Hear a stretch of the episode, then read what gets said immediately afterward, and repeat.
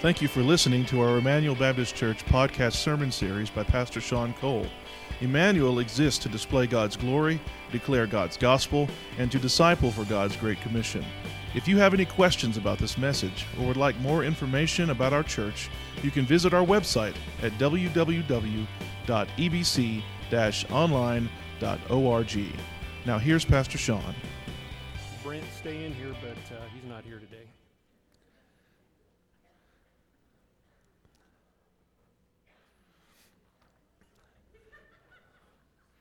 So today we're going to be in the book of Romans in chapter 8. But before we get there, I was working on the sermon this week and I remembered a time about 2005. I was about 26 years old and really thought I knew everything. I think every 26 year old does. And uh, I was really into history and the founding of, of America and what it meant. And so I was in the bookstore and I found this book called Under God. It was a, a book written by Toby Mac, Michael Tait from DC Talk. And I thought, well, I'll just pick up this book and, and see what the, the Christian side of the founding of America was like. And I was just really shocked that the first story I read in there was, was something that I had never heard before. It was something that was foreign to me. And they said in the book that this story was in American history books, you know, until about 1930. But it, it was something that was never repeated or, or passed on, and I, I'd never heard it, so it was kind of shocking. I want to, uh, I want to read that story to you this morning. It's a story called Bulletproof. It starts An American Indian chief looked scornfully at the soldiers on the battlefield before him. How foolish it was to fight as they did, forming their perfect lines out in the open, standing shoulder to shoulder with their bright red uniforms. The British soldiers, the British soldiers did not break rank even when the braves fired at them from under their cover in the forest. The slaughter continued for two hours. By then, 1,000 of the 1,459 British soldiers were killed or wounded, while only 30 of the French and Indian warriors who were fired upon were, or who were firing on them were injured. Not only were the soldiers foolish, but the officers were just as bad. Riding on horsebacks, fully exposed above the men on the ground, they made perfect targets. One by one, the chief's marksmen shot at the mounted British officers until only one remained. Quick, let your aim be certain, and he dies. The chief commanded the warriors, and they leveled their rifles at the last officer on horseback. Round after round was aimed at this man. Twice the officer's horse was shot out from under him. Twice he grabbed another horse that was idle from where another officer had been been shot beside him. The native warriors stared at the man in disbelief. Their rifles seldom missed their mark. The commander seldom missed their mark. The chief suddenly realized that a mighty power must be shielding this man. Stop firing, commanded the chief. this one is under the special protection from the Great Spirit. A brave standing nearby added, I had 17 clear shots at him, and after all, I could not bring him to the ground. This man was born not to be killed by a bullet. As the firing slowed, the lieutenant colonel gathered his, the remaining troops and led a retreat to safety. That evening, as the last of the wounded were being cared for, the officer noticed a, an odd tear in his coat. It was a bullet hole. He rolled up his sleeve and looked at his arm, directly under the hole. There was no mark on his skin. Amazed, he took off his coat and found three more holes where bullets had passed through, but stopped before reaching his body. Nine days after the battle, having heard of the rumors of his own death, the young lieutenant colonel wrote to his brother to confirm that he was still very much alive His letter stated As I have heard since my arrival at this place, a circumstantial account of my death and dying speech. I take the early opportunity to contradict the first and to assure you I have not, as of yet, composed the latter. But by the all powerful dispensation of providence, I have been protected beyond all human probability or explanation. For I had four bullets through my, co- through my coat and two horses shot from under me, and yet escaped unharmed, although death was leveling my companions on each side of me. The 23 year old officer went on to become the commander in chief of the Continental Army and the first president of the United States. In all his years of his long career, this man, George Washington, was never wounded in battle.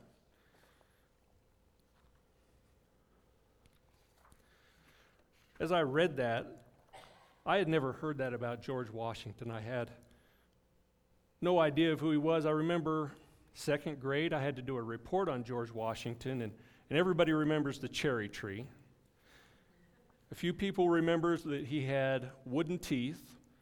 His favorite meal was flapjacks, I think. But we don't ever hear about his solid faith, how, how much of a man of God he was. And to me, it was just, it was so amazing and refreshing to, to have read that.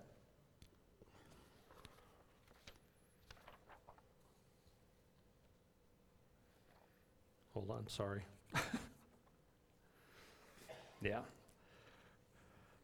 So, what would give George Washington this kind of faith, this kind of drive, this kind of, I guess, fervor to stand up and get a horse every time? You know, maybe he read Romans chapter 8, you know, before going out to battle, but let's go ahead and turn there. It's gonna, we're going to start in verse 31.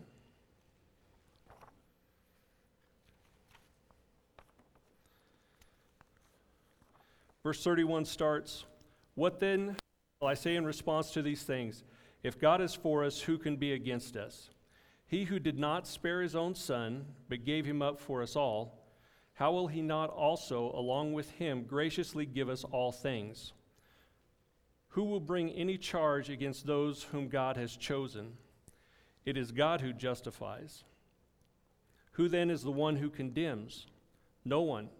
Christ Jesus, who died, more than that, who was raised to life, is at the right hand of God and is also interceding for us. Who shall separate us from the love of Christ? Shall trouble or hardship or persecution or famine or nakedness or danger or sword?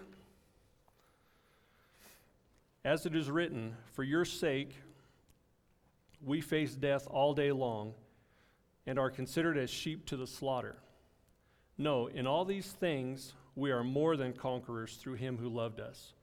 For I am convinced that neither death nor life, neither angels nor demons, neither the present nor the future, nor any powers, neither height nor depth, nor anything else in all of creation will be able to separate us from the love of God that is in Christ Jesus our Lord. What a promise. We have been offered that kind of love, that kind of grace, that kind of protection from our God.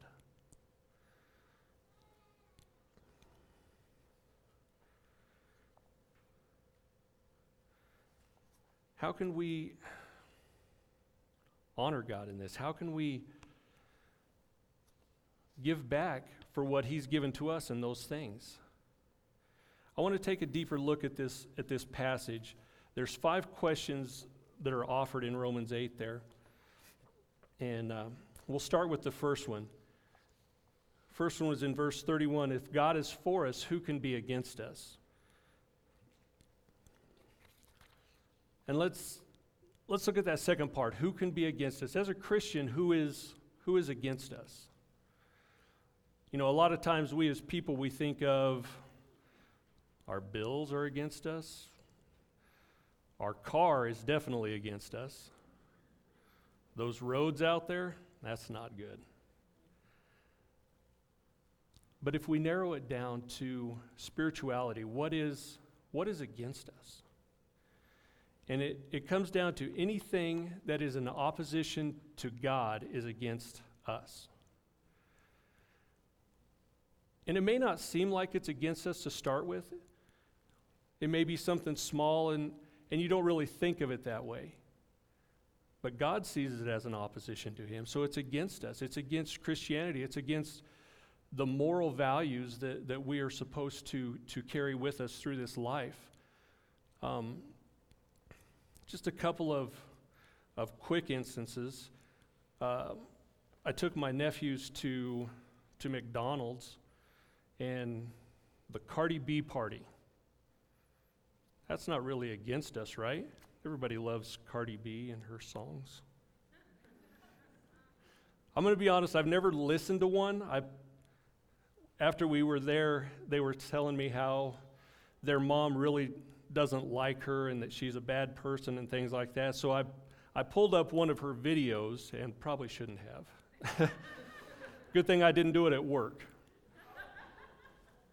But the, the words of that song were so filthy, were so depraving that I, you know, I felt, I felt gross.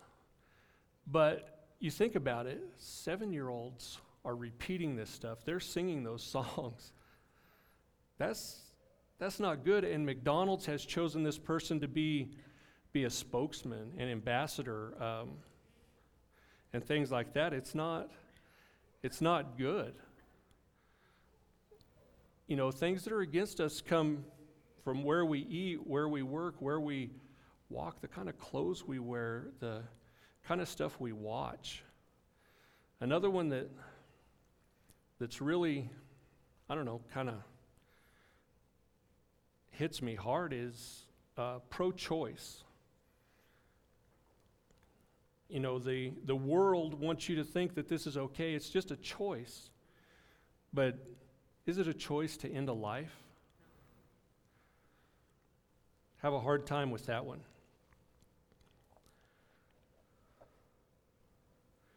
So, with the world taking every opportunity to encroach upon our, our Christian values, that opposition is there. Um, John 16 33 says, I have told you these things so that in me you may have peace. In this world you will have trouble, but take heart, I have overcome the world. So, this part of the verse, you know, what is, who can be against us? That's, that's kind of the world's job. That's kind of Satan's job is, is to oppose the Christianity. But let's look at the first part of that. If God is for us. Now, we saw the, the huge opposition that is against us as Christians, but if God is for us, maybe we have to ask ourselves who is God? If you were to ask around town or at your work, what, what would be the answer? Who is God? You might hear things like, oh, God's kind of this genie in the sky. You, you ask for things and he gives them to you. Or maybe God's a, a man made deity to, to explain unexplainable things. Or maybe God is a big care bear who's there to, to love the good things and not think about the bad things. But is that who God is?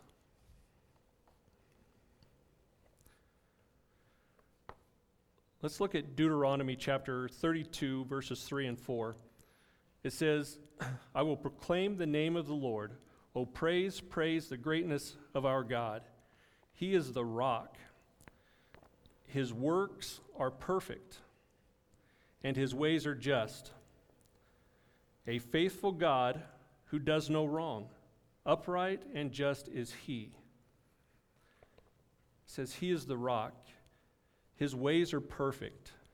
His ways are just. He is faithful. He does no wrong. Those are, those are awe inspiring qualities of, of our God. He's not,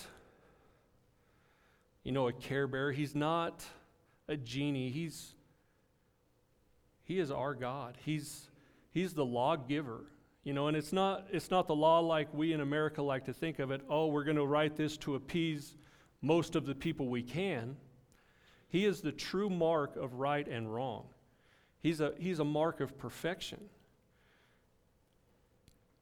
This is hard for people because our society wants to tell them that your version of right and wrong is all that matters. If you, if you can rationalize it, if you can speak it, if you can talk it out and, and make others believe it, then, then that's right and that's wrong. But that's, that's not what our God says. He's, he's the Alpha, He's the Omega, He's the beginning and the end. He's, he's so much more than, than what, what we like to think of. A pastor I had in, in Nebraska, one of his favorite sayings was, If he's not Lord of all, then he's not Lord at all. How often do we give God everything? How often do we make him Lord of all? You know, back to our, our car that breaks down, our, um, our house that needs repair, maybe an animal who ate a pill that they shouldn't have.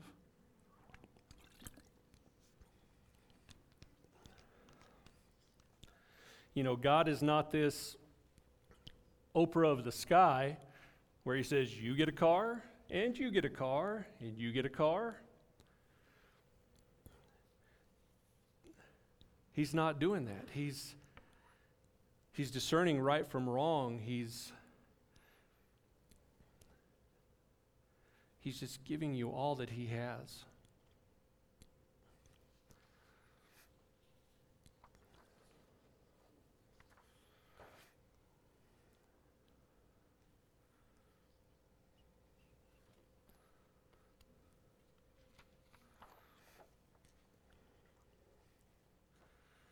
So, no matter how bleak the outcome looks or overwhelming the opposition seems, God has already defeated it. So, if God is for us, who can truly be against us? Question two He who did not spare his own son, but gave him up for us all, how will he not also, along with him, graciously give us all things? That's, that's such a great verse. How will God not give us all things. When I hear this verse, I think about God's plan of salvation and how the first and initial part of this, He chose to give His Son. And more than that, it was the plan, it was His first plan. Even though I heard this story from, from day one of Christianity, it, it's still tough to think of God and that being his first plan. I always thought of God being up there in heaven and he's he's treating it like the choose your own adventure books. Everybody read those? If you choose this, turn to page 74. If you choose this path, turn to page 64. And I always thought that was kind of how God worked. He was he was taking what we gave him and making the best out of it. But that's not that's not what it says. It was his plan A to give his son, it was plan A to sacrifice him for you and me. It was plan A to, to save the world. Now, if I was in his shoes, I often envision myself in heaven and, and making these decisions and knowing that that has to be plan A. I'm doing the numbers, I'm calculating everything and understanding and, and hearing that, well, you're going to have to sacrifice your only son. He's going to die for them who don't even like you. That's the only way it's going to work. That's your only answer. That's the only probability. I would have scratched it, went and found something else to do with my time. But that wasn't God, that wasn't who He is. 1 Peter 1 3 says that his divine power has given us everything we need for godliness and life through our knowledge of him who called us by his own glory and goodness.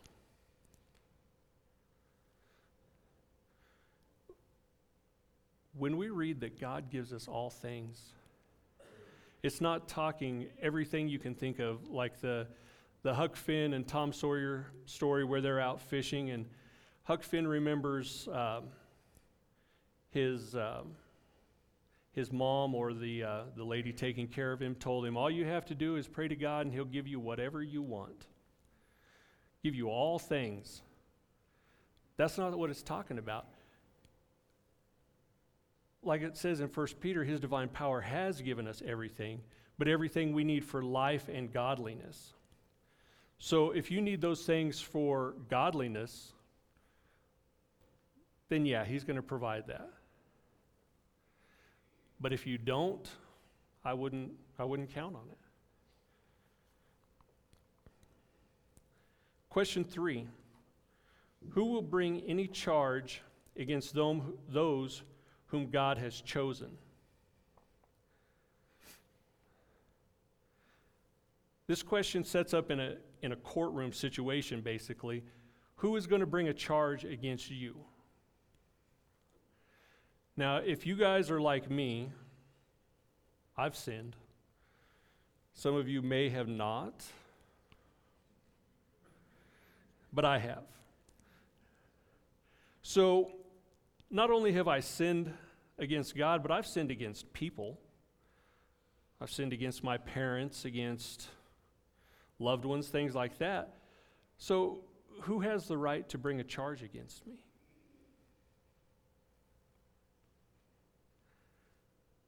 Everyone, right? But to God, who has a right to bring a charge?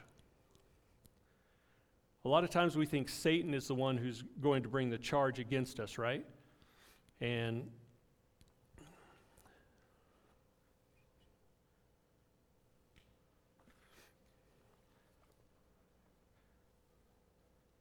Revelations chapter 12, verse 9 and 10. It says, The great dragon was hurled down, the ancient serpent called the devil or Satan, who leads the whole world astray.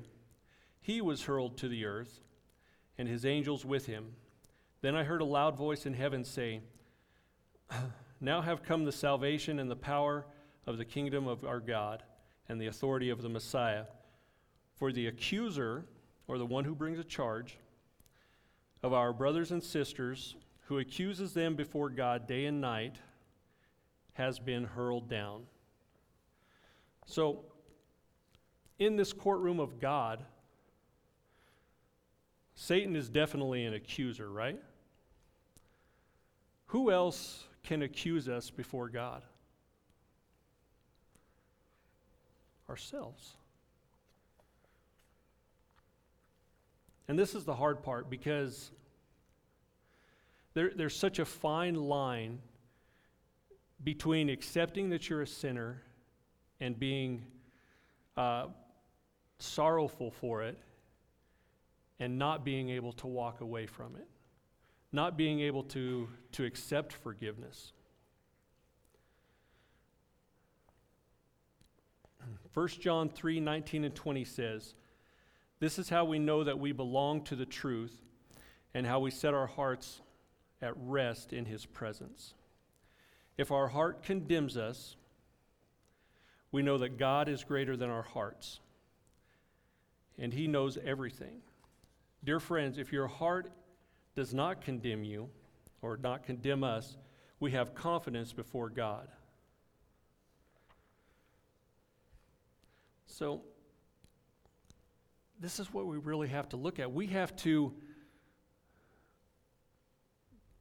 bring it before God. We have to tell Him, hey, we're, we're sorry we messed up. We messed up bad. We know that we sinned, and we know that the wages of sin is death. But we also know that you've promised. You've promised forgiveness for us. So don't, your, don't let yourself be the accuser, but rather be a gracious recipient of Christ's sacrifice or sacrificial love. Because no one can bring a charge against you, or no one can bring a charge against God's chosen. That's what that verse says.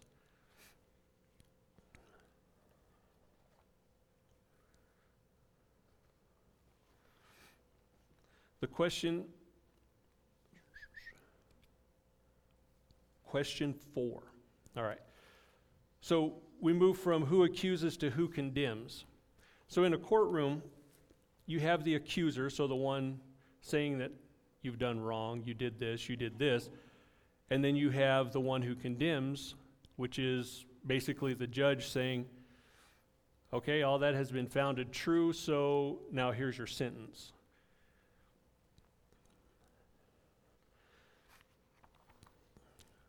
Romans 8 1 says, Therefore, there is now no condemnation for those who are in Christ Jesus. So, there, so if there's no condemnation,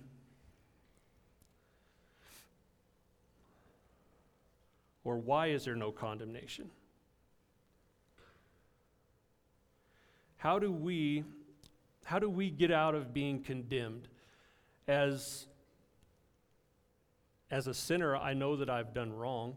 If I was to steal a piece of candy from a store, what is what's the punishment? Maybe different for everybody, right? Maybe you get away with it. Maybe your parents make you take it back. Maybe your parents make you pay for it. Maybe your parents make you pay tenfold. But why does it say that there is no condemnation?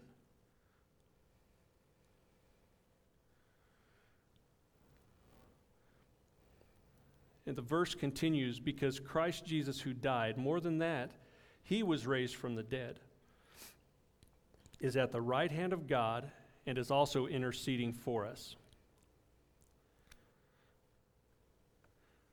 So there's our answer.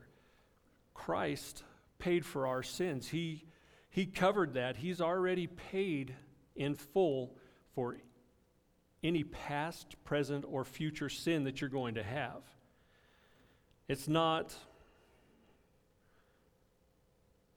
It's not a blank check to go out and sin as much as you want, but it's a check saying that these are my people.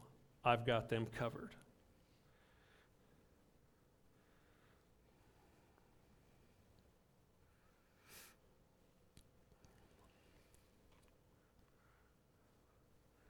So, knowing that and knowing that all accusations will fall short in this, in this courtroom of God.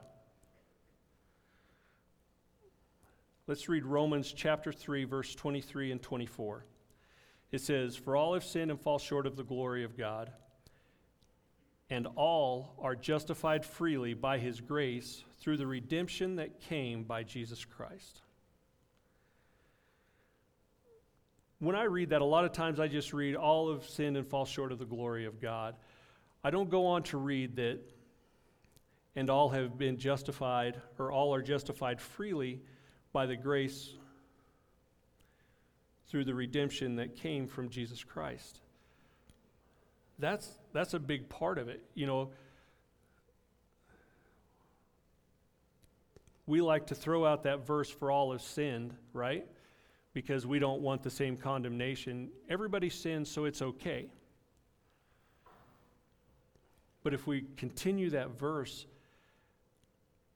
it talks about the Christians are being justified freely by his grace. And that's, that's a very important part of that. So, moving on to question five, and maybe the most important question out of all five of these says, Who shall separate us from the love of Christ? Verses 35 through 39, it starts with a fairly comprehensive list of, of things that would separate us from, I guess, earthly possessions, earthly things, friends, family, things like that, right? It says, Shall trouble or hardship or persecution or famine or nakedness or danger or sword?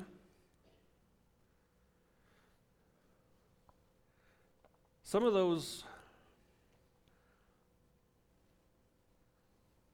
you know, definitely could separate us from people in here, right? Hardships. We have people leave the church over hardships. Persecution. If someone was persecuting me, I'd probably want to get away from them. Famine, famine has a way of separating people because you have to move different places, right? Nakedness, I don't think I want to see any of that.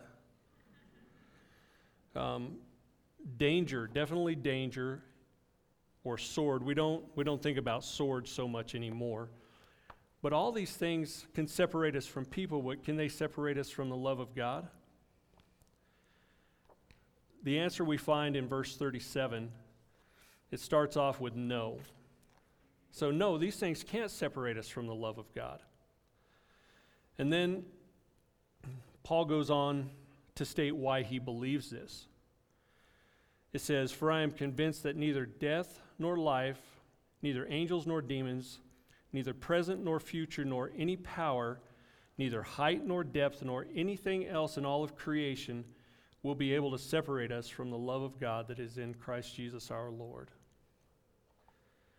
Now that's, that's pretty comprehensive. If none of that can separate us from God's love, why do we, why do we worry? Why do we fear? Why do we, why do we stress over things? Is it because we're not worried about the love of Christ anymore? Are we not worried about God's love for us?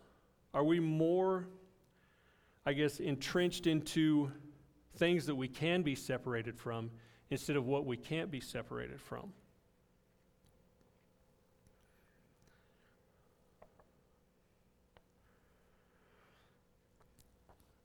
The author of these, of these verses, he had to prove his faith several times. He had a lot of hardship. He had a lot of things going on in his life that, that would separate him from people for sure. But in that list, he gave us some of the things he went through, having, having experienced it. If you turn to uh, 2 Corinthians chapter 11, 11, starting in verse 23, Paul gives kind of account of himself. He says, Are they servants of Christ? And then he quotes, he says, I am out of my mind to talk like this. I am more. I have worked much harder. I have been in prison more frequently, been flogged more severely, and have, ex- have been exposed to death again and again. Five times I received from the Jews the 40 lashes minus one. Three times I was beaten with rods. Once I was pelted with stones. Three times I was shipwrecked. I spent a night and a day in the open sea. I have been constantly on the move. I have been in danger from rivers, in danger from bandits, in danger from my fellow Jews, in danger from Gentiles, in danger in the city, in danger in the country, in danger at sea, in danger from false believers. I have labored and toiled and have often gone without sleep. I have known hunger and thirst. I have often gone without food. I have been cold and naked. Besides everything else, I face daily the pressure of my concern for you all in the church.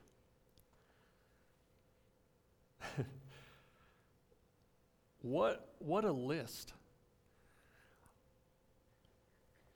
If we were to sit down and write down our hardships or our, our troubles, our struggles, would we come close to that? I know I wouldn't. So, Paul, having gone through all of this, how and why did he remain faithful?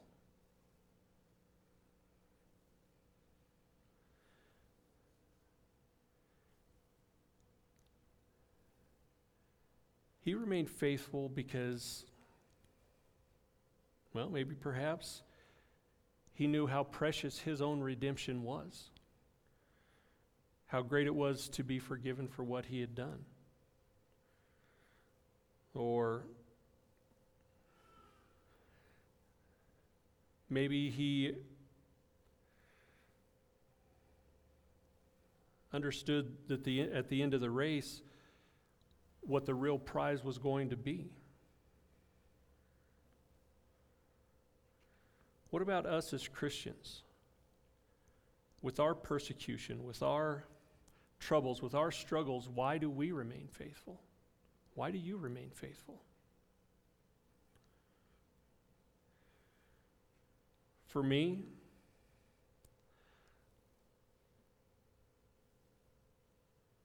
I've never been like George Washington and been bulletproof. I don't know if I've ever been shot at. I haven't been like Paul. I haven't been beaten 40 times minus one. I haven't been persecuted in that, in that realm or in that severity. But still, I know who my God is. And if we know who our God is and we know what He's here for, the protection He offers, the salvation He offers, that gives us our freedom. That gives us our faithfulness, right?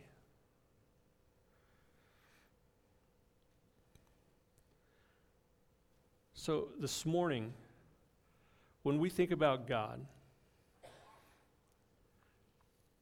remember those verses. Remember that we are more than conquerors through Him. There's, there's nothing this world can throw at us that, that He hasn't already faced, that He hasn't already taken care of. And leave here just encouraged that God is for us and not against us.